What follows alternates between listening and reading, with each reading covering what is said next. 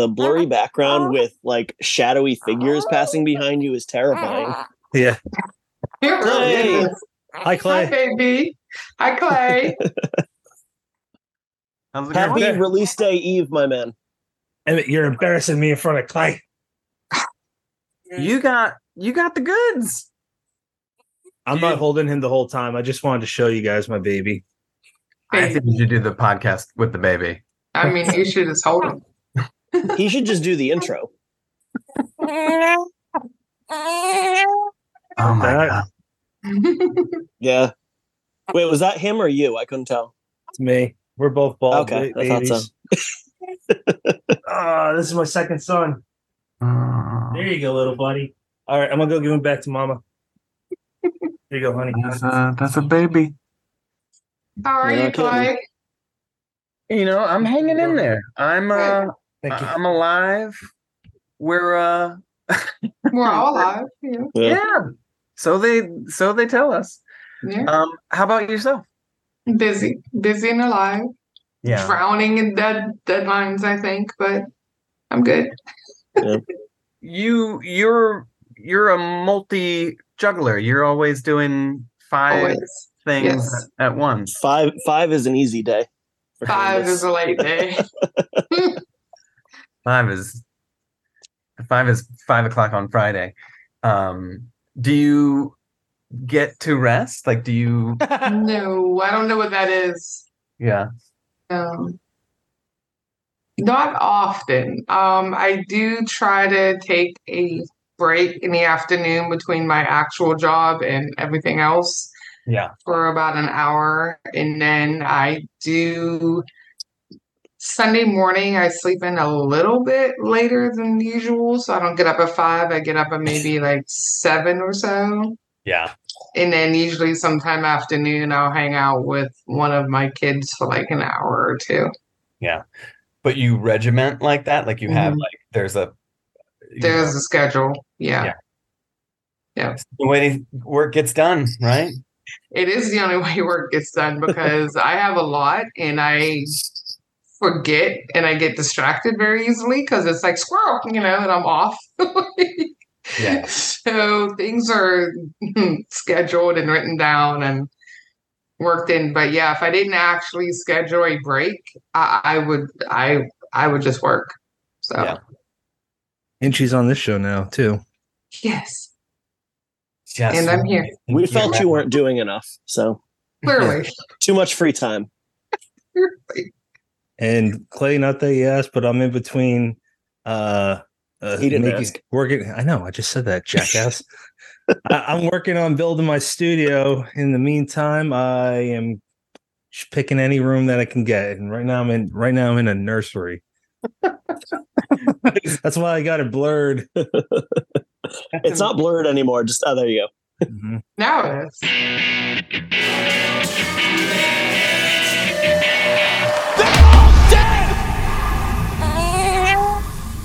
Welcome back to Dead Headspace. I am your host, Patrick R. McDonough. I'm joined by my friend Brennan LaFaro. Say hello, Brennan. Hello, everybody. And our other friend, Candace Nola. Say hello, Candace.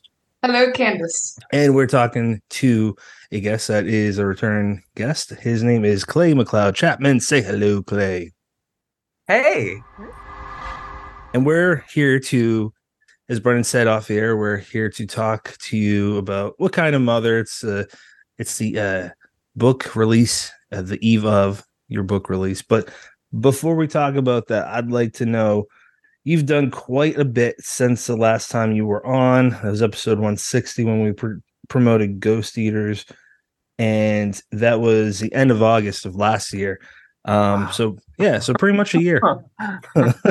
and in that time, you uh you've worked with uh Jordan Peele on a couple things in one way or another. And Wendell and Wild was one, the other, the um the podcast series Quiet Part um Quiet, Quiet Part, Part Loud. Yeah. Right. Yeah. Do you want to talk about for those that may not be aware of what either one of those is and how your experience on both of those projects was? Yeah, totally. I'll uh I'll talk about Quiet Part Loud because I I really that one I I I just love it. um and it's funny because we couldn't we couldn't talk about it for the longest time. Like when when i was on the last time we had been working on that since like march of 2020 so it i, I mean like definitely a couple of years of just like sitting on this thing um and they were they were pretty shrewd about the the the kind of release where like you know jordan kind of i guess he mentioned it or there was like an announcement of some sort and then like they just dropped like spotify dropped the entire series the the this scripted podcast thing that we wrote um that i wrote with uh this other amazing writer mac rogers. Um and we yeah it it's it was basically like a spooky spooky podcast. Um and uh yeah it was kind of uh what if what if there was a sonic uh parasite that latched itself onto a um a kind of extremist maybe right wing uh, radio show, talk show host. And uh, what if they kind of created a whole new kind of world order of uh, ickiness out there? It was a terrible synopsis of it, but that's that's what I got. I would Uh, call it intriguing. I'll, I'll take it. Fascinating, not terrible. No, it's. I mean, it was. It was freaking awesome. It was. uh, You know, like uh, we got to work with Tracy Letts. He was. He was our lead, and Christina Hendricks, who uh, was. Um, you know, Tracy Letts. Like, I, I mean, he's an amazing playwright. He he won. What was it? The Pulitzer for um, uh, August Osage County. Hmm. Um, but like Bug, have you ever seen Bug? Yeah, once. It's amazing. It's phenomenal. Like I like ooh, Michael Shannon. Like ah, you know, it's a it's a phenomenal. It's a phenomenal movie. William Friedkin adapted it, but like the play, like to see it live and like you know in a kind of intimate space, like it's just it's intense. Um, Killer Joe, like you know, like uh, Tracy Letts as a writer is phenomenal, and like to to have been put in the position of writing uh words for him to read perform like was a pretty i don't know like daunting task because he he could write the whole damn thing much better than we could have but uh yes he elevates the material That's amazing. I got one more que- I got one more question, then uh, I'm gonna throw it to you, Candace. But uh, you've been showing a lot of uh, uh, experience ex- experiences with your with your family. I think that's amazing. And um, when I started getting into writing, like I joined the, I, I don't even think I realized it was like a community, the writing online world, um, on Twitter in 2014. I until I started hearing, I th- think like Brian Keene might have been the first that I really heard say this, and then I got to know Joe Lansdale, Jonathan Janz, all of them, um, fathers in particular, um, and of course there's moms out there too that talk about this, but uh, I never really understood what it meant to be like a ri- a full time writer because I didn't I didn't know that world until I knew that world. So in my earlier parts, I I wasn't aware of like what would it be like to be a dad, and I want to hear your thoughts as being the father, doing what you love, and being able to share that with your with your you know your wife and your kids. Yeah. My kids are not allowed to read anything i i've written um until they're like 25 um no i'm being i'm being cheeky but uh i mean i you know we're, our family right now we're we're coming from a place where my wife um we- we're a family of four. We have two boys. Um their ages seven and going on 11 uh on wednesday. And uh it's you know the kind of culture the family culture the kind of household dy- dynamic that we're trying to create is that we want to be a family where the work we do is stuff that we really really love. So my wife is a journalist she's an editor and and that's what she loves to do. And you know i fell in love with her through her work um i i, I you know she, i don't know. Oh, i she she reads my stuff and she's still talking to me. So like i think there's like a mutual like you know communication there.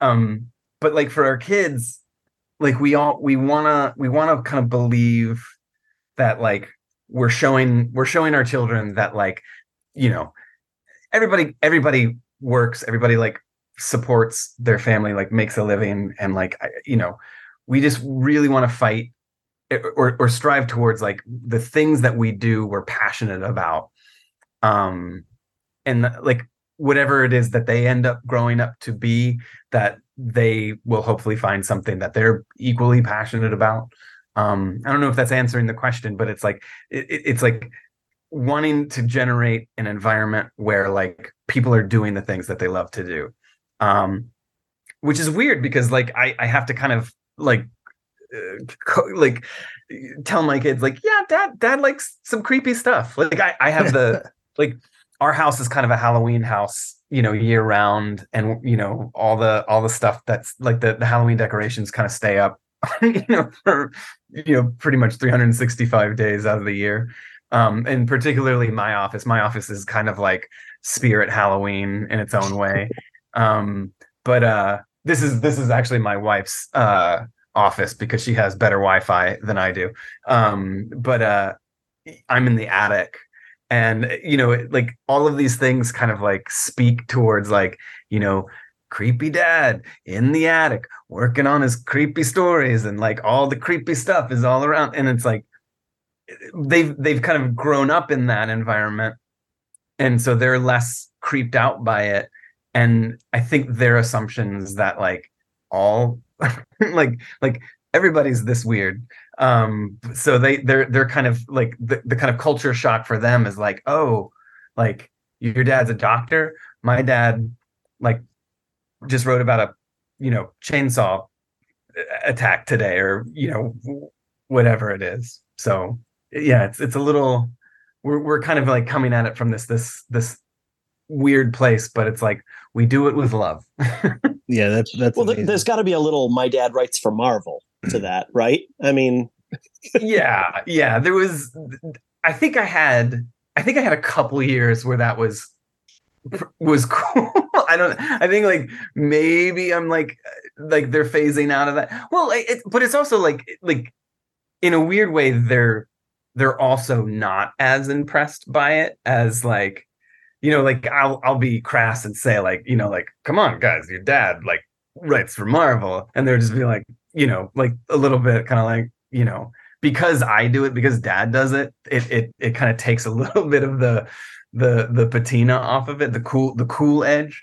Um but when they're in conversations with some of their classmates or some of their their other friends like there's a certain kind of like oh is that cool? Like is that like is that a thing that i should be uh like like you know I, I think there's like a window of opportunity where I can kind of get in and I and and and be like the cool dad, but I I don't I I may be either phasing out of it or I've already phased out of it. Um, so, but yeah, I I'd like to go all the way back to when you mentioned your wife. You said something really interesting, how you fell in love with her words. Uh, I, I might be putting words in your mouth, but I really want to. I've never heard you talk about this, so if you're comfortable with it, please tell us about um, that. And then I promise Candace jump in after.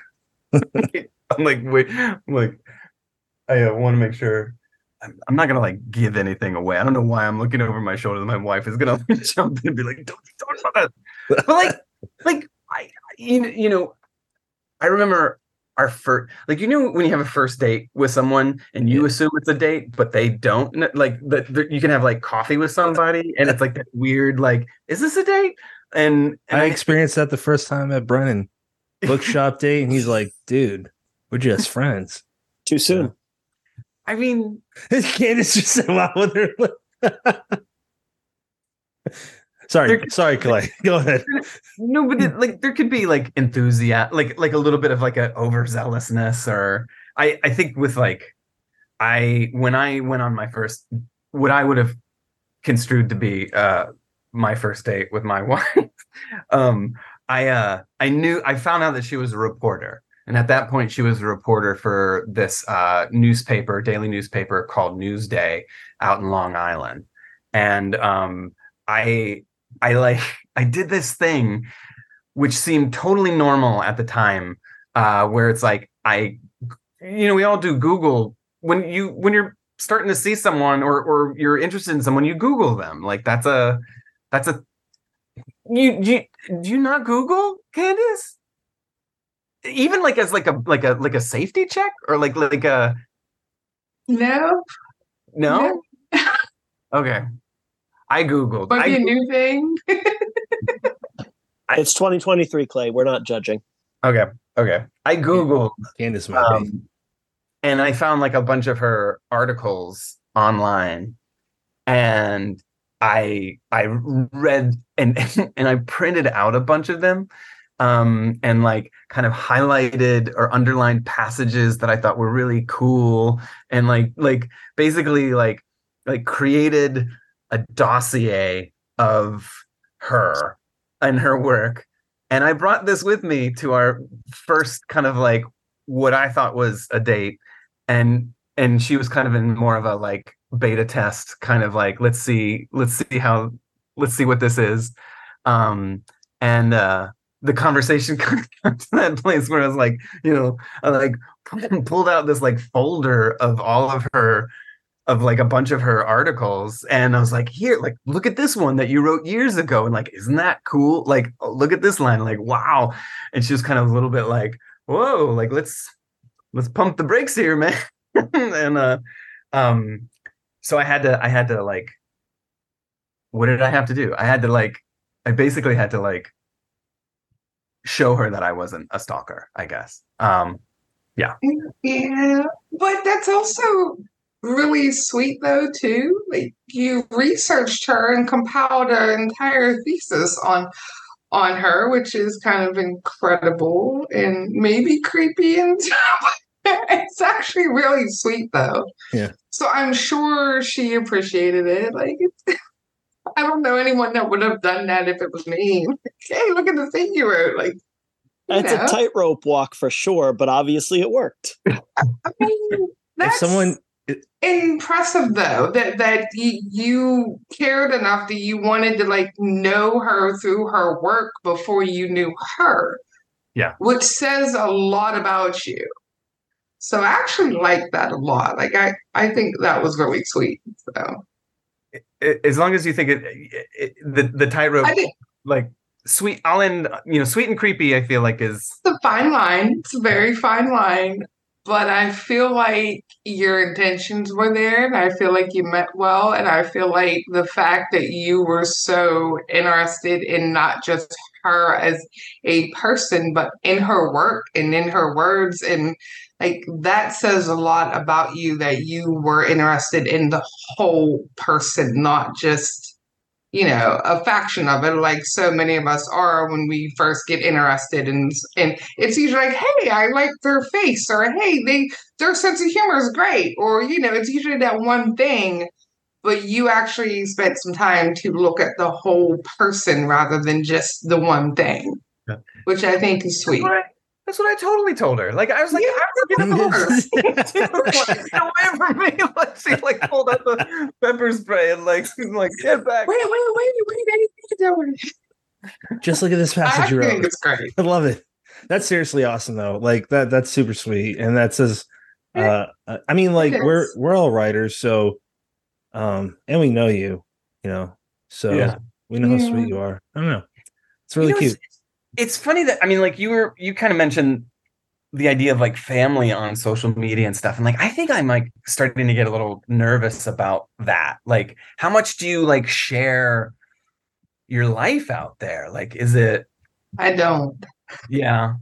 Yeah, And that- that- i um Choice. very very very small very small um i don't do a whole lot of personal posts at all now everybody that knows me and follows my posts and things, they do know that my kids and my mom are very support- supportive of everything I do. They're at every convention with me. They all got on my shirts and my merch and stuff like that. So when we were at when we are at one, I will post them in pictures and stuff then. Yeah. But other than that, other than me and them at an event or how it went with us, I, I very rarely post anything about them or like my personal life. Like you'll get a little glimpse, but I usually keep it about the work and about the, the books and things because people do get a little creepy. Um, my middle daughter um just turned 27 last month and I did the whole like mom post, the whole, you know, happy birthday to my daughter. And she looks exactly like me. So I posted a couple of pictures of her. And one of the commenters got a little creepy with it. And I was just appalled. And I was just like, no, sir, that's not okay. And she's 27, but she looks very young. And I didn't really post how, I didn't post her age. I just posted happy birth, birthday to her. But if you know her on any day of the week, she looks about 15 at most. I was gonna say you. His could- comments were a little creepy, and I was just that, that's why I don't post pictures of my kids and things like that because people you, you never know what sort of comments you're gonna get. So I tend to leave them out of it unless we're in like a safe space, like at a convention and something like that, and it's a picture of all of us, you know, as a group and stuff like that. Yeah. Yeah, Um, a friend Yeah. of ours, Shane Douglas Keene, that runs Ink Heist, um, posted a picture of his daughter too, and she's older. But yeah, he he uh he experienced something like that too. I'm gonna mute you. Okay, I'm gonna mute you so hard. Mute him. Let's go into the family on Um, social media. I would prefer to talk about what kind of mother. So Clay, uh, I we learned a long time ago on the show that we are terrible at giving synopses without giving things away. So I would like to throw it to you to please give us kind of the lowdown on the book that comes out tomorrow. So again, congratulations on getting that out tomorrow. Yeah. Um I mean there's there's a really hard this one's a hard one to talk about. I mean I I, think that there's like the the kind of the the broad stroke synopsis which is um what kind of mother is all about a single mom who's raising a teenage daughter on her own uh struggling to kind of make ends meet. Um, and at this point her she returns home to her hometown which is in this kind of coastal um, you know virginian chesapeake bay area uh, and she's kind of making a living um, reading palms like b- basically kind of like serving as a a palm reader a psychic uh, without necess- without really being a psychic, without like having these abilities. As as you know, I would assume most kind of storefront psychics are not actually really psychic, but you know, there is that weird suspension of disbelief that a lot of people have. They want to believe that you know that you can kind of look into one's hands and you know portend the future. Um, but uh, she you know in coming home and returning to her kind of her past she uh runs into bumps into a uh someone from her past from her childhood uh an, an old flame um and this man is his name is henry henry mccabe uh and he um has kind of he lives on hard times now um because five years passed uh he his son disappeared and um his wife committed suicide. And uh because of this small community and because of the the kind of people around this this event um which remains kind of unsolved 5 years later kind of persists as this this kind of uh you know this thing this kind of mark on on him. But he's he's kind of like the town's like you know uh sob story or you know. But the two of them reconnect and um sh- you know maddie this this mother has what one I guess could say is like a, a like a, a genuine, possibly supernatural psychic epiphany. Um, and from there, the book just kind of takes like goes through this kind of downward spiral of the two of them looking for his Henry's missing son. Um, I think the the the purest kind of synopsis that I really love is that like just imagine a Nicholas Sparks novel just like going right off the rails. That like it's you know it's, it starts off as like That's wait, why isn't that a blurb for this book? I mean we've been using it. We've been I've been like hammering it as much as I can. That's great. Um, you know, it's just Nicholas Sparks meets the empty man. yeah, yeah. Um, just like you know two people at the the kind of you know they've lived they've lived some life you know it's it's been rough you know there've been some ups and downs and they like find each other kind of at a place where they they need each other um and it just goes really really crazy Excellent. and it's it's it's fantastic, man. Now, here's the thing: is it's so freaking cliche to be like, oh, the setting is a character, but I don't feel like we can talk about this book without talking about the setting because it's you know we it, it's not wrong to describe it. I don't think anyway. I hope you please correct me if I'm wrong, but it's not wrong to describe it as Southern Gothic. But it has that kind of Chesapeake Bay, like briny depth of the river uh muck to it. Um Yeah. and i was co- i was hoping you would talk a little bit just about the setting and how it impacted the story or even impact you know because you're from that area impacted you as a writer to tell this particular story. I mean i could talk forever about it. I mean all it's- right go for it. like it's i mean like it's you know it i i grew up in virginia and virginia is one of these amazing states where like there's a little bit of everything in every which direction. You know you go two hours that way you get you hit mountains. You go two hours that way you hit the ocean. Um and you know two hours that way you hit dc and like it's it's it's just like you know there's so much like the the region kind of changes depending on which way you go.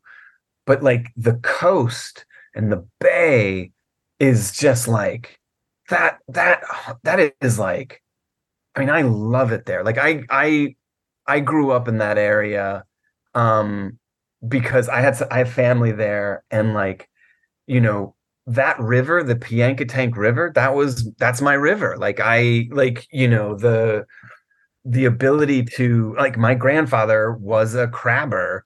Um we crab all the damn time. Like it's like you know like there's there's something to be said about like ah like what am i trying to say like that like that that area and the humidity of it the the the kind of brine of it that you're talking about like that was that was a that was a kind of a part of my childhood that when I was growing up, I was kind of resistant to it because it was kind of the place where I had to be uh like dragged by my family and like, you know, I didn't I didn't appreciate it. And now as an adult, I just I want to go back all the damn time. I just want to live there. Um I uh I I wrote a good portion of this novel there. Um and you know, it was it would be it was it was just a, a kind of an opportunity to really kind of like speak to this this area that was like kind of fundamental um to the extent where like I look out the window and there's that duck blind or you know like mm-hmm. the you know like I wake up before like I, I you know like Candace like waking up at five o'clock before the sun rises and like as I'm writing it like the sun's rising and I see the crab boats going out and like picking up that like dragging the traps. And like I I just I don't know. Like I, you know, people have written about the Chesapeake Bay and people have written Southern Gothic clearly, but like, like I wanted to do like a, like a, like a, like a old Bay, like, like a seasoned Gothic story that felt like, I don't know, of that particular area. And, um, you know, S.A. Cosby is in the area and like he's written about it, uh, you know, like kind of in and around it.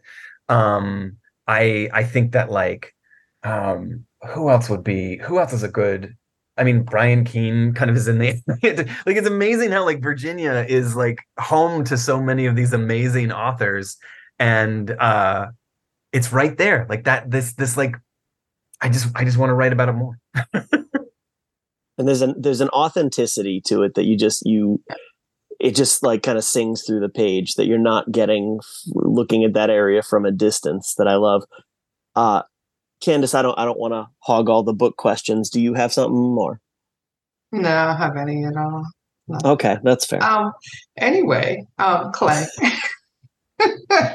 so um Edgar Allan Poe. Forgot him. I was Wait. waiting for one of you to jump in. Come on, we on, will Edgar. talk about Poe later. I did have a question for Clay. I have several. Virginia. Um oh, as far as the story goes, there are quite a few times where the story gets very intense. Yeah. Did you need to, at any point, did you need to like walk away for a day or two? But like, you know what? Gonna need a minute with this one.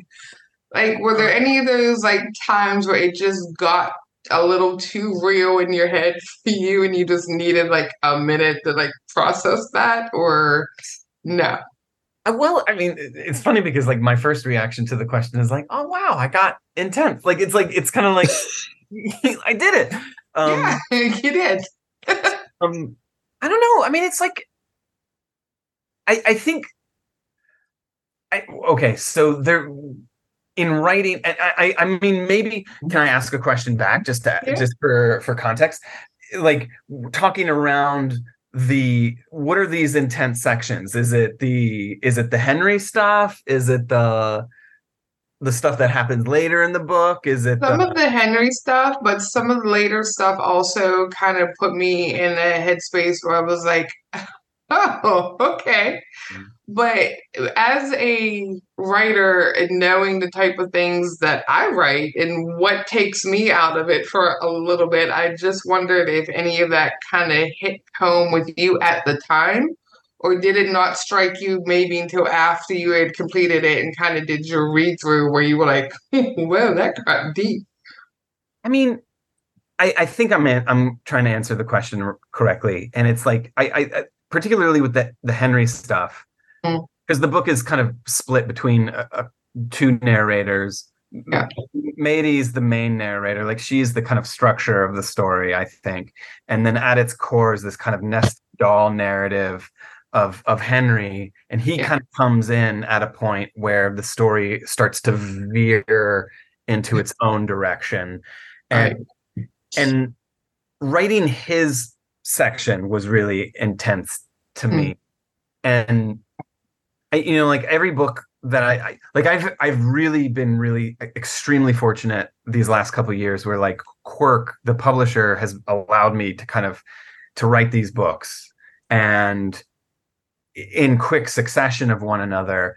And because of that i'm the learning curve for me is always like to learn from the pr- like what lessons have I, I learned from the previous book? And and like starting with um whisper down the lane which was this book that came out in 2021 um yeah uh, god. Um it, it it it that was like the first time I was like I need to put some skin in the game. Like I need to like it's not about like writing about what you know as much as like what are the things that genuinely scare me Right. and you know to to what patrick was talking about like i think that like i started writing about my kids. Like i started writing about being a parent and i started writing about like what would frighten me the most. And you know to be honest like one of the things that frightens me more than anything in the world is the idea of something happening to my kids. And um you know with uh with ghost eaters a lesson i learned was like you know like writing about I, I i don't know like like like writing about grief and loss and and and and and the kind of like emotional undercurrent of someone who is at a place in their life where they are uh broken. Um i i wanted what i wanted to do with what kind of mother and particularly the henry sections was to write from the most raw place that I I could, you know, and make it feel grounded and and not real as much as just like honest. Like I just wanted to write honestly from from Henry's point of view. And like I it's it sounds so silly to say it, but like you know, this feels like an acoustic guitar book to me and like the Henry sections is just like it's like just someone just like someone just like strum like just like bang like it's not an electric like it's not an electric punk rock yeah. book but it, mm-hmm. it's like someone just like like like letting go in a way that feels almost unhealthy you know yeah, i get um, it yeah so and and and just kind of granting a certain kind of personal freedom to write from that place to just mm-hmm. like let it out man like just let it go like let it go. And uh you know i i think in in stepping back it was never so much like whoa dude like what did i do? As much as it was like i needed to go to other people and just be like what did i do? What did i what did what did what is this? And like you know you get those beta readers you get those people who kind of um you know the first responder readers who really kind of inform the the kind of like the the, the kind of sh- like the shape or the sculpting of like the revision process. Right. um you know that that stuff was just like uh, like just like like just like like when you when you listen to someone like pouring their heart out with a guitar for five hours and it's just like my heart is broken. And yeah. Just, like like put the guitar down dude. Like you're you're hurting yourself. Like it's just like stop enough. Yeah. Yeah. Um i would say you nailed it. Um but that like yeah. and that's not that's none of the that to me is not the like the the the quote unquote horror stuff. Like that's just the like being a being a parent stuff. The the intense stuff that happens at the end, that's just like it's just so weird. Like when I when I pitched it and I and I like like in the draft like the the first drafting of it, um the all of that Chesapeake Bay, like it's funny how like you you you kind of imagine the story being one way, and mm-hmm. then you know, I you know, Brendan, you're you're really right that like there was this feeling of the environment impeding upon the characters in a way that I hadn't necessarily accounted for. So like and and and this is like encroaching upon spoiler territory so i'm like couching a lot of this but like i i had an idea of like what what the manifestation what what the kind of end result of all of this is and it was much more uh just a, it was very flaccid very kind of like like kind of like a, just a two-dimensional kind of pale thing and uh and then i went back to like thinking of like well what what is what is kind of singular about these two people and it's like oh they live here they work here they're like you know all, all this talk about like kind of living off of the river or living off of the bay like that stuff was like oh well that stuff can totally kind of like become a part of a part of it. Like that that's a part of what this is. And it like it genetically just like the, the dna just got a little mixed so that in the revising of it it just became this whole other thing as as bland and broad and general as that sounds but it was like it the identity came about because of because of the region because of the bay because of the water because of all of that stuff. And um it was revelatory you know?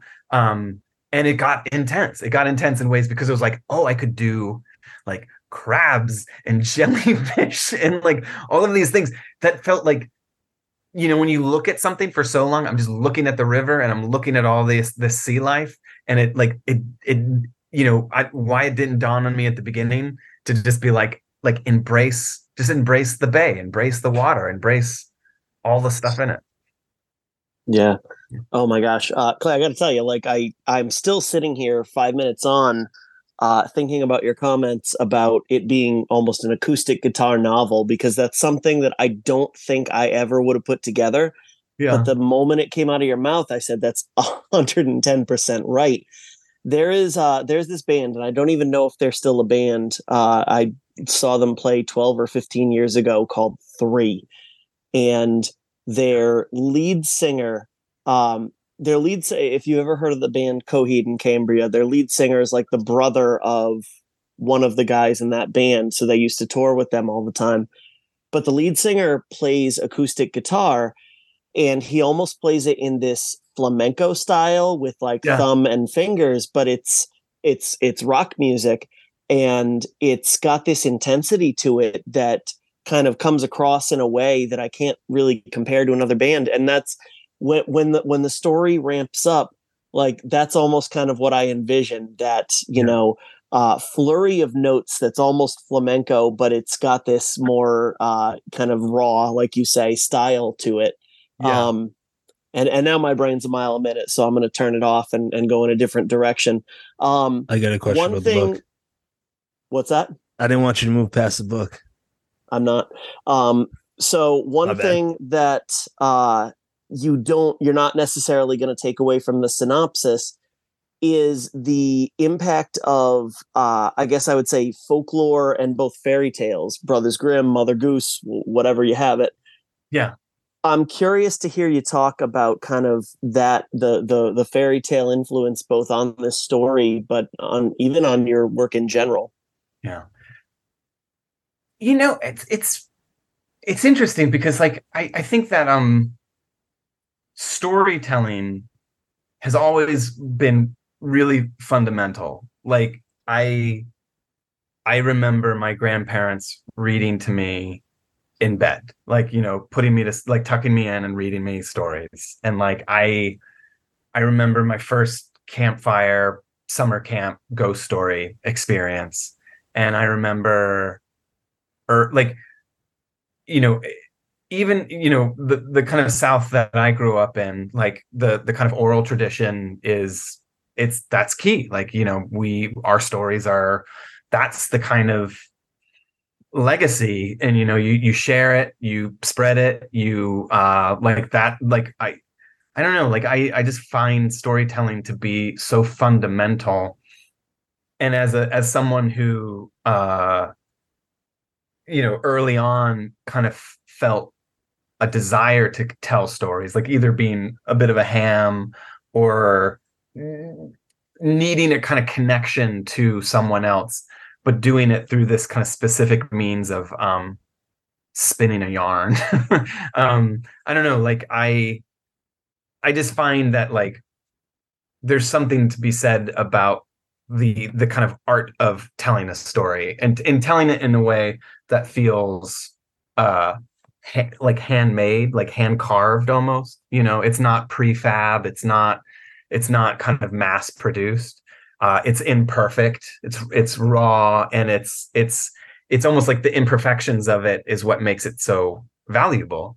Um and uh i think that's what folklore is like i think it's like that like you you get this sense of um these things don't exist in books. Maybe they don't exist you know on record but that people have them and then they can share them.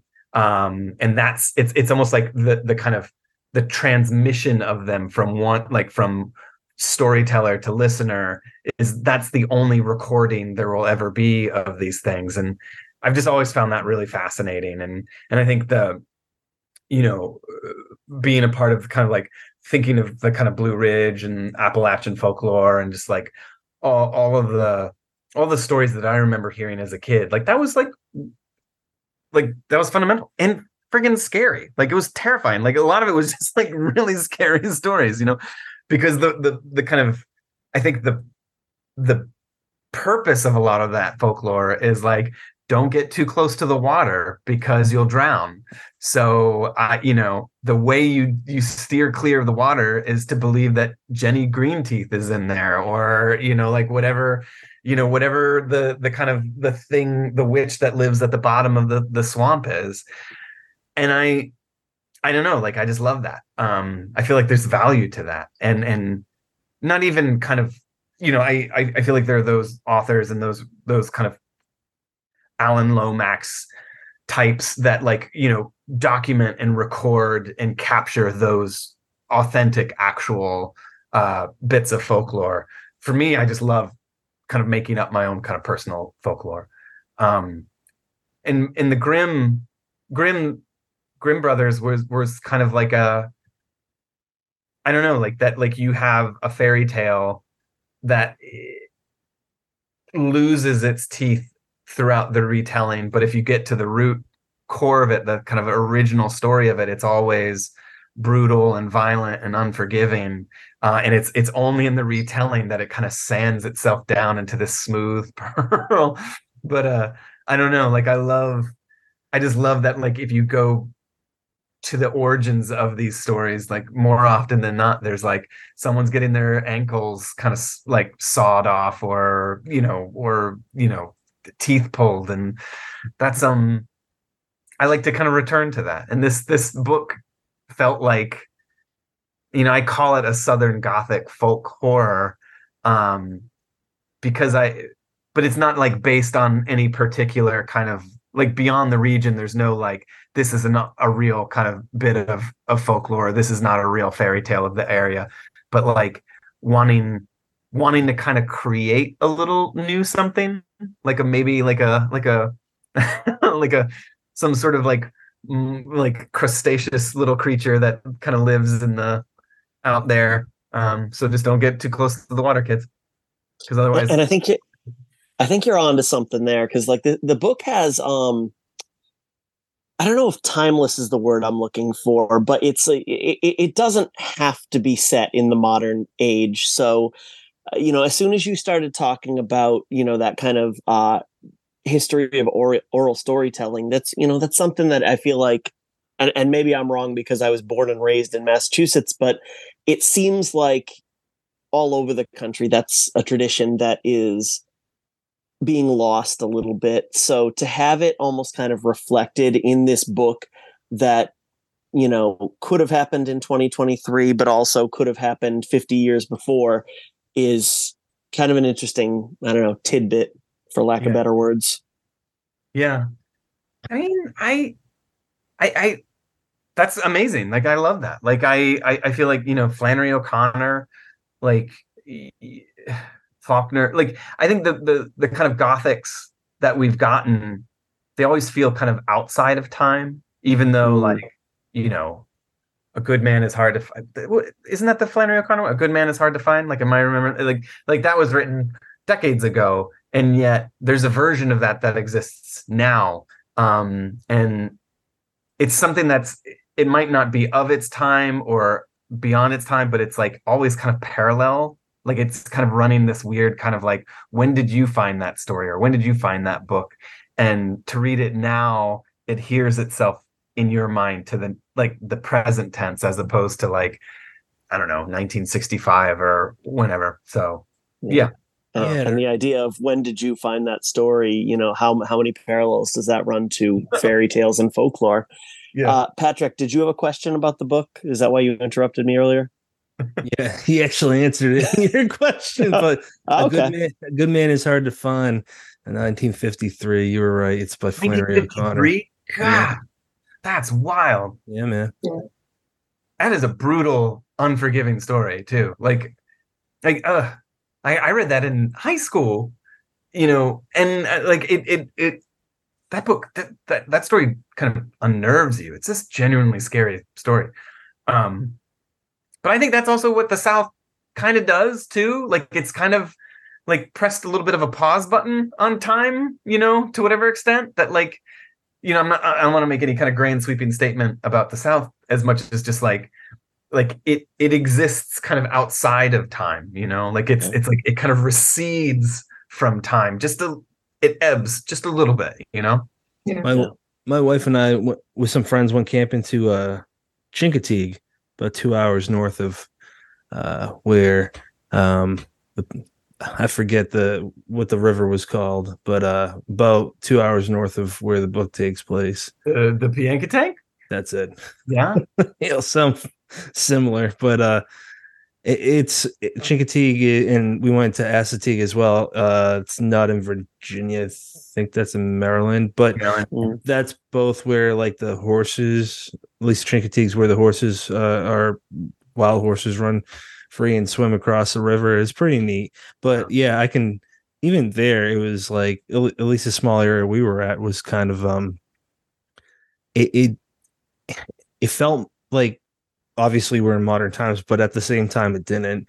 And Yeah. it's just a small island and uh also the, I don't know if it's like this down there in your area, but up there in Chincoteague, there's a shitload of black vultures, and uh, it's kind of pretty creepy.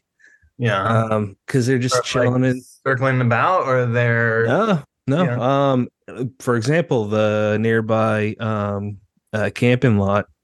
uh, I guess they left for the day. They just left their shit everywhere. Um, and the- Vultures? the no the vultures found all the Oh. food the bags of doritos and just everything that they didn't put away in like a uh I thought the Uh, vultures were littering in your story. Oh. You know fuck this story. It doesn't matter. I'm gonna go to comments from unless unless uh candace you had something else about the book? No, I was going to remind you to check because there are some folks that left stuff Yeah. out there for Clay. yeah like john john durgin friend of ours he said i just want to say uh clay is one of the hardest working authors in the industry. The hustle is unmatched i look forward to seeing him Oh. again in concord oh And nice. and then Nice. ronald kelly said a super nice guy and a great writer looking forward to giving this one a listen Oh man. That's yeah so- you- sorry clay go ahead no, I'm just I'm just marveling that the, the John and Ron are like talking about this. That's um that's awesome. yeah i, lo- I love your videos because you're always so hyped up and um I, I just how the fuck do you have that much energy? I mean it's it's a little manic, but uh I mean I don't know. I- Man, it's like it's just so, so much happy energy. I, I i just i love it. I mean it's contagious. I I feel like we're we're on this planet for oh so long, and uh, the things that that I have found that have kind of give me happiness presently, uh, you know, when I go into a bookstore and it's like I can see all these books by books that I love and books written by people that I've met, and there's this moment where I say to myself, I don't know if any of these writers will ever walk into this bookstore you know like you could be just anywhere at any independent bookstore and and all of a sudden you'll just be like look at this amazing shelf. Like it's just like a shelf. And like it's like you know someone put a lot of love and care and focus and like you know like assembling that that kind of horror shelf. And i you know this will you know bite me on the butt at some point because I, I you know I don't know if the enthusiasm is infectious enough to keep making these silly videos. But like the whole point to them is like look at this awesome store look at this awesome bookshelf look at your books on this bookshelf like isn't that cool and, and um you know uh I think I think most people at this point are just kind of like humoring me they're like oh yep he's doing one of those stupid videos again. But uh I I don't know. I I have fun doing them. I don't know who the hell is paying attention in social media anymore anyway. A lot of us. Uh, yeah. A lot of us I- because I think it's great and social media is the cesspool for the most part. So when I see folks like you out there making attempts to do sort of the same thing that I'm trying to do out there, Yeah. it's fantastic. And it's something that certainly there's not enough of. And when another author takes the, the time to support another author and say, Hey, I found your book out here. Look at this. That's fantastic. You didn't have to show me my books on that shelf. You could have been showing yours. But you're taking the time out of your day going to go sign one of your books or talk to your fans to show other folks, hey, look at all my friends' books that are out here too. Look at look, I found your book in store. We don't do that enough, and I don't I feel like there's not enough of us out here that are helping to lift everyone else up too. We don't do this alone. Yeah. Writing we do alone, but to get everywhere else and to be seen and to be heard amongst so many others, we need to help lift the other person up and we need to be able to say hey i found your book too. Look at this. Isn't this great? Or hey did you see this kickstarter this n- new person's doing? And look at this new press and look at their new release date they have out because there's not enough of us that are out here going hey great job. You did it again and your new book is out and congratulations. There's not enough of that. There's people so quick to point out what you did wrong or what you said wrong or that typo you made on page 94 and hey did you fix that yet Yeah. what about all of us going out here and looking around in our libraries and in our bookstores and saying hey laurel hightower i found your book Hey, Warren Kelly, look at these books I found over here in this store that I never thought to even stop into. There's not enough of it. And I think it's fantastic. So please don't stop. As long as you enjoy it, don't don't stop because when we stumble on those, it, it makes our entire day. Like I swear it's the high point of our day when there I stumble across your videos online and you're su- supporting somebody else as well as yourself or supporting that store. There's not enough. There's not enough of it, and I, I just I think it's great. So that's my two cents on your videos. Thank thank you. I mean, there's just like, you know, there's so many cool bookstores out there, and there's Yeah. no way to There like, really are. yeah, right. Like there, I and I think what these last couple years have kind of taught me is that, you know, it, it doesn't matter if it's a Barnes and Noble or an independent bookstore, but like the people who work there, n- nine times out of ten, they're like people who love books Yep. and love to read and they like the amount of care that goes into those bookshelves particularly the the horror bookshelves like it just blows my mind because it's it's like i i there's no there's no kind of payment for that other than Mm. the love of it like they're like Yes. like these bays of horror just mad like like they're just beautiful things. Um and i don't know like i think of them as like artifacts or like totems like like like just like look what we like it's like we're here in pennsylvania and we found like the great like like the, the, the horror shelf in in doylestown or like you know it's just it yeah it just i love it i love it Yeah. so yeah Yeah, it's Yeah. great. Now, I, I'm going to sound like a real asshole here, so please bear with me. But if if you know taking those videos which i absolutely love and i think a lot of people really really enjoy those you know dis- despite the fact that you're trying to downplay them if you walked into every bookstore and said hey look there's ghost eaters on the shelf you know like that's it, it's great you know we're impressed by that that's awesome man like seriously good for you but it's the fact that you are downplaying you know like i'm here but i'm here with all the people i love and respect and admire and the people who are like doing it you know? Look there's rachel harrison oh shit it's nat cassidy. Um that's what makes people love it you know? One thing we've learned from running this show is we can have somebody on to talk about their book for 90 minutes and people enjoy that. But what they like even better is hearing somebody they already uh kind of admire and, and a writer they already know that they enjoy talk about other writers that you know they recommend and um that they you know would kind of you know send their works out to the world. Yeah. Um, now in that same vein you are uh you this is self-described. This is not me putting uh, you know, pejorative on you. You are a slutty blurber or as you put it, a slurber.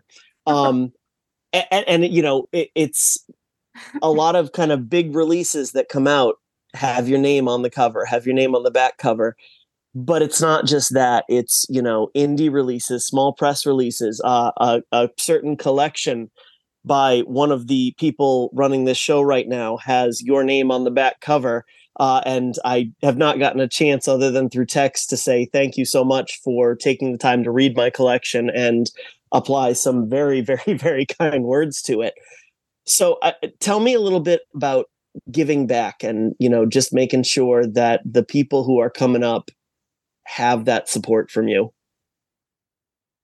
Um i i okay. I think it's like a i think it's an awesome responsibility. And i think i think a bunch of things. I uh i i i got i was really lucky to kind of get started in my early 20s like publishing stuff. And my first book was a collection of short stories and i was like 24 when it came out and um i i remember the process of like and th- that was a long time ago um and like the process of like like soliciting for blurbs and um I was a kid. I mean, like I was a kid, you know, and like you know, I I was so kind of naive to this process, and uh, I it was it, it was just so interesting because like in, in like the industry, the publishing industry was a lot different, you know, however many years ago that was. Um, but at that point, like blurbs held power, and like everyone was like trying to get blurbs from people, and um I'm not going to name any names. I'm not calling anyone out uh, because I don't think that's appropriate. But like, I there were there were opportunities where like I I would I did like events with like uh like I I like was the opening act for a very well known famous author. And like I got to do my reading and then they got to do their reading. And um afterwards they were like that was great man. Like you know good job. And i was like thank you. That is really kind of you to say. You know i just so happen to have this new book coming out and it would be amazing to get you to say that on the on the cover. And i just remember them being like oh i'm not doing blurbs right now. Sorry. And it was just like a, a blanket kind of like thing. And I I understand the need to kind of protect oneself and to have a, a kind of a general kind of blanket like like that that is that is a, a self like a like I'm protecting myself because I am assuming he this this particular author probably got that same request a dozen times every day, you know, and nobody like, you know, you just have to say no at a certain point. I get that. But like in that moment of like just the the compliment of like i appreciate you for what you do can you help me no it was just so so it was like it was a real kind of like blow. And i just remember that happening a, like three times where i would just like ask. Like it would be it would be a conversation. It wouldn't even be a letter. It wouldn't be an email. It'd just be like like someone would be like hey man that was really cool. And just being like can you help me? And then just being like no. Um or or you know even like writing letters to people being like you know like someone would give me their like some author gave me their snail mail address and they were like like I did this workshop with them and they were like so kind and the workshop was over and they're like hey let's keep in touch like here's my address like and like writing them and just like crickets and like like for a kid in their 20s like it was just like what am i like why like what is going on? Like why am i like why am i failing at like like finding someone to do that for. And it's a very like it's like a knee jerk defense mechanism. But at the time i was like i am never going to do that to anyone ever. You know? Fuck that. Like that hurts in a way that's just like sucks. And it really made me it just like made me mad in a way that like it just I, I just never want to be responsible for that feeling um so fast forward 10 20 15 30 years later and like you know i'm now at a place where if someone asks i am going to do every i'm going to do what i can in my power to to read it to be honest about it to like support it. Like i just i just i just don't think that we should live or exist in a world where people are not saying things about like like like yeah i don't know. Like i just don't you know and and i'm saying this in a public sphere. I am terrified that this is going to come haunt me forever. I'm so um, sorry i didn't mean to. But it's the truth i mean that's the truth. That's like you know like i like you know i'm i'm a little overwhelmed and it's it's a little daunting and like there's times where i have to be like uh like you know like this is like i i feel like i can try i'm gonna do it but uh and i'm gonna like regret this moment so but like i just i just feel like if you if some it like I mean, who the fuck am I? Can we curse on this? Like, are we allowed to curse on this? Like, is this like who the You're heck? not cursing enough, honestly. Okay. You're not swearing enough. Okay. but no, like, Say it louder. like I Throw have more, throw no more power. fucks in there. I have nothing. I have nothing. There's no. I have no authority. I have no power. I have nothing. Like blurbs. Blurbs are just like someone saying, "Holy shit! I read this book." That is, and it's like it's awesome. like, like it's just, it's just, it's. I I I find blurbs to be frustrating, and like I I hate asking people for blurbs. Like and like I am awful. I I am like I have I have become a very bad blurb requester um because and it's it's and I and I feel sheepish about it like and I need to kind of like you know apologize to certain people because they'll be like hey that thing that I asked for two months ago is due two days from now and I you know I know this is my third email and like you know like like being being like how do you how do you navigate this world where like we're all busy we're all doing a million and one different things and there's just too much stuff to read eh, you know? But like at the end of the day if someone is just going to be like i i i think your work is good or i like your work and i i feel like your work like the people who read your work would like my work. Like i don't know like it's just it just seems like all you're doing is just saying like this is a book. And it's like let's let's fight let's like say let's just be nice and like let's just rally. And you know i'm i'm gonna shut up because i'm rambling but like i there was just recently it was it was esquire or was some some someone wrote an article that was like the kind of demystifying of like the debunking of the blurb and like how Mm. blurbs are it's a currency in the publishing industry and it, it's just so gross how like i don't know we're all we're all just like we're all just trying to get people to read our stuff and you know if if someone thinks I, like I, I it's honestly i'm and i'm like talking myself into loopholes now so i'm going to shut up but like i just it what's what i just find so hilarious is that like anyone would give a shit what i have to say about a book anyways so like like if you want me to tell you a book that i liked like i'll i will tell you like this is a great book you know like holy shit read this book. Um yeah Well, I'll throw this out there. You were kind enough to blurb the first anthology I edited, Hot Iron and Cold Blood. And uh, it meant the world to me. And the publisher actually really loved it too. So that's a that's a bonus. so I appreciate that, man. I- it's I- uh, Clay. It's my first. It's my debut. Brent said go easy with this, but I'm going to say it right here. Go easy day- with this. Uh, yep. it's my debut as an editor. That's a big deal to me. You made it even more special. So just take the compliment, man. thank you i will yes yes I yes. Um You made me I- feel special. That's all uh, for real. Yeah.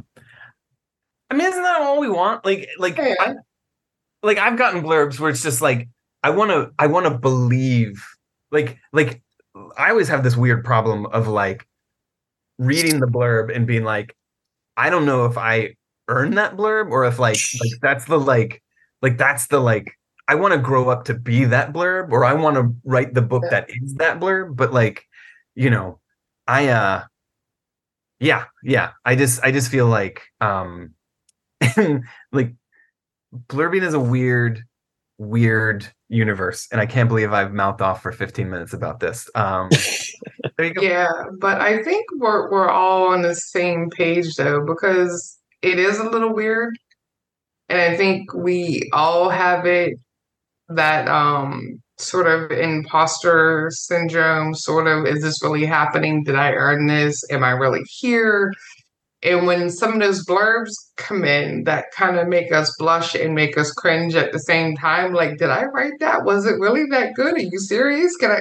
Oh, are you shitting me? I, I think it's just a whole weird headspace because we have to ask the people that we most look up to to read our work and then the blurb our work and then they send us back one that we have trouble believing and it's like this is great this is fantastic but oh my god does this story live up to this it, it's a it's a whole weird thing and i totally get the why do people care um i think i did 19 19 blurbs this year and I don't understand why or how that happened or why I'm being asked. And I still have like five in my in- inbox and it's a very it's overwhelming and it's a surreal experience at the same time because I'm still out here with the mindset of, oh, I'm new at this, and hey, I'm making a couple things happen. But then all these other people like, hey, will you blur my book? And I've read all of your stories, and I and I'm like, what? Why me? you got all these people. It it it's definitely weird. It's nice to see the blurbs when they come back, but I think it's still a lot of of a mind trip at the same time. Hmm. I don't know. Let's uh let's wind down to the currently reading. So Clay, shout out. It can just be one, could be a few. What are you currently reading? oh my god i just This is I just finished reading um, Chuck Wendig's uh, Black River Orchard. Holy moly! Like it's a, it's a doozy. Um, it it I I mean I just feel like I. It's over six hundred pages, so you're in it, you know.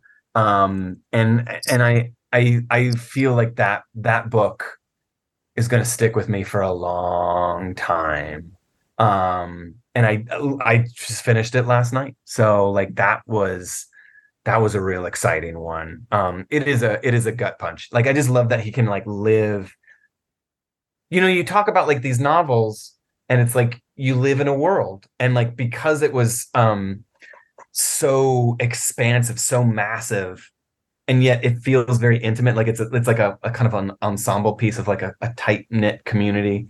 Um it feels big but it's it's like small at the same time which is a that doesn't sound appealing or I, it doesn't sound as sexy as it should but like there's something kind of like he writes something that feel that is so intimate but makes it feel so epic at the same time and i really Mm. love that um i uh i i was really the um uh what Valancourt and Quirk Books are doing this this kind of re-release of some of their paperbacks from hell.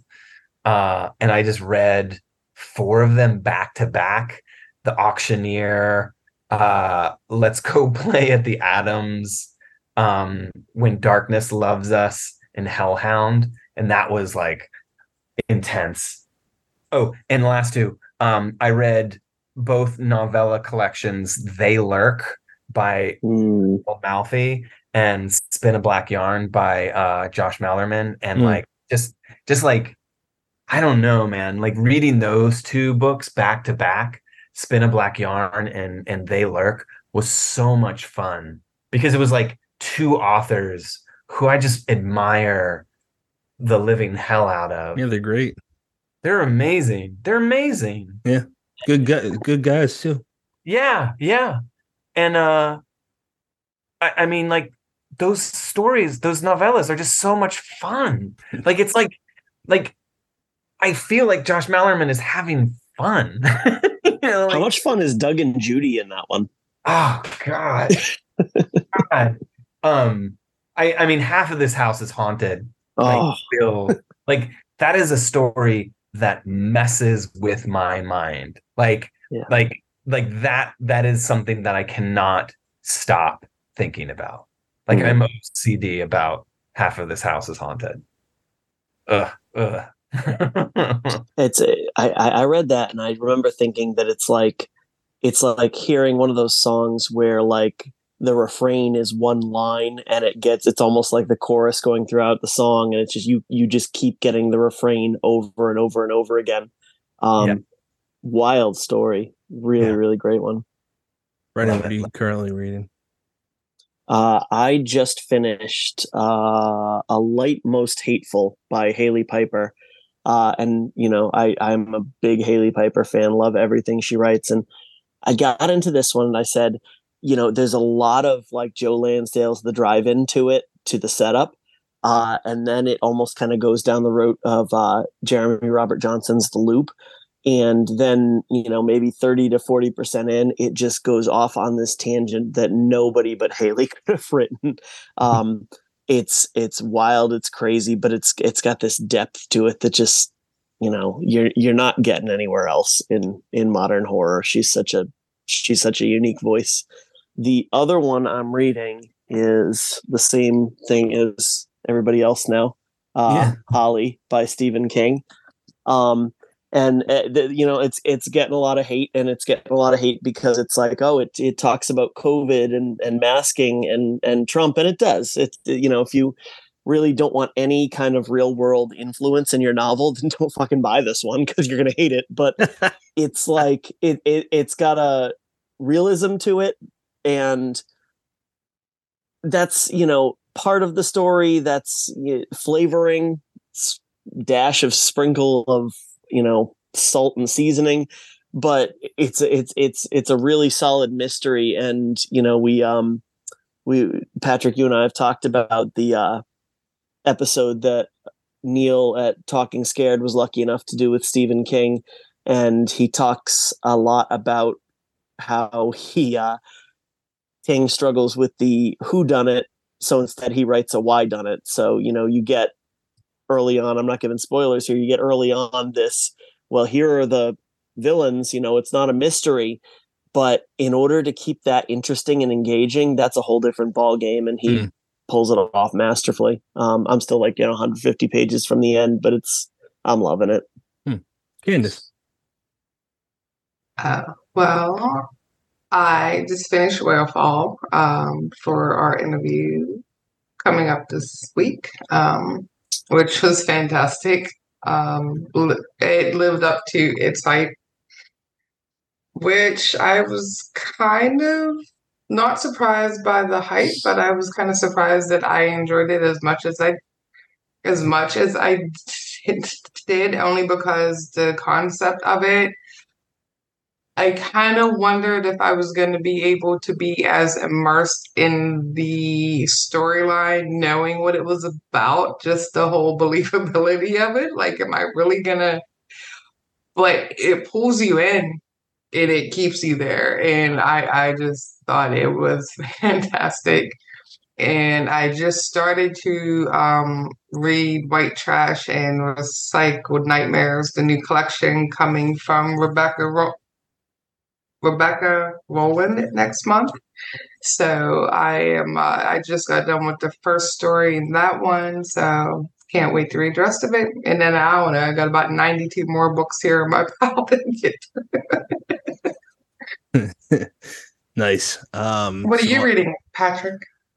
Yeah, so I'm mostly through Brennan's The Demon of Devil's Cavern. That's a sequel to Noose. Uh, I think that it's the best thing he's written so far, and he's written some great books. And I'm also um, into the audio version of Whalefall, and uh, I'll save my thoughts for because you pretty much covered it, Candace. It's a good book, but I'll pretty much save the rest of my thoughts for uh, for next week's episode with Daniel. Um, we're gonna go to final thoughts and then say goodnight. So Clay, any final thoughts, sir? Um, well, thank you. I mean, first off, thank you for letting me mouth off. Um, I uh, I don't know, like it's it's nice to kind of talk about um the ways in which we can kind of support one another as as authors, and that that's a that's a nice conversation to have. That I feel like I don't know.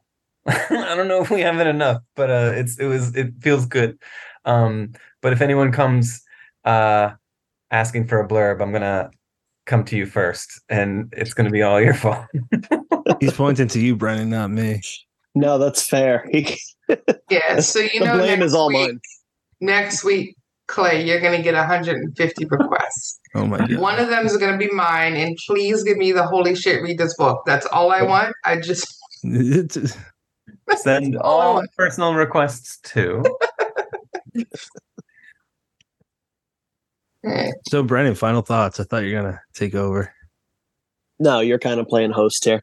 Um, Clay, always a pleasure to have you on, man. Uh, I loved what kind of uh, what kind of mother. I almost said some kind of mother. I keep messing up that title, but I loved what kind of mother. Is that the sequel? it, that no, that's the answer to the question. Oh, okay. Um, so and and you know by the time this episode airs it will be out people can pick it up they should pick it up uh it's atmospheric it's awesome it's intense um i really really enjoyed my time in there and like you kind of touched on um i love the idea of horror authors kind of learning from the people who come before them and helping the people who come after them and i really strong i wouldn't have brought up that question if i didn't strongly feel that you embody that um, and that's admirable so thank you for that Thank you. Thank you.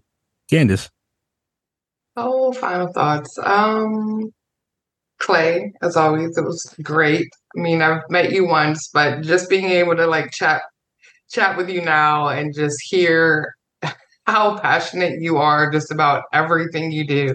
I, I just think it's fantastic. I actually um, wish there were more people out there like you in the world because we need it. Um, other than that, congrats on the book. It's fantastic. Um, we already went over all, all, all of that. And hey, hopefully, you know, we'll have you back in six months or this time next year to go over the next, you know, five, ten things you can do. Um, are you going to be at Scares That Care? Absolutely. Damn you! Yeah. How did you get a table? They went like they're Three gone. or four. For three or four. Ah, for I'm at both. But I Really? believe there's still tables left for St. Louis. yeah. I'm trying to. But get, the first one they sold out in like four minutes flat. Yeah. Oh it- my god.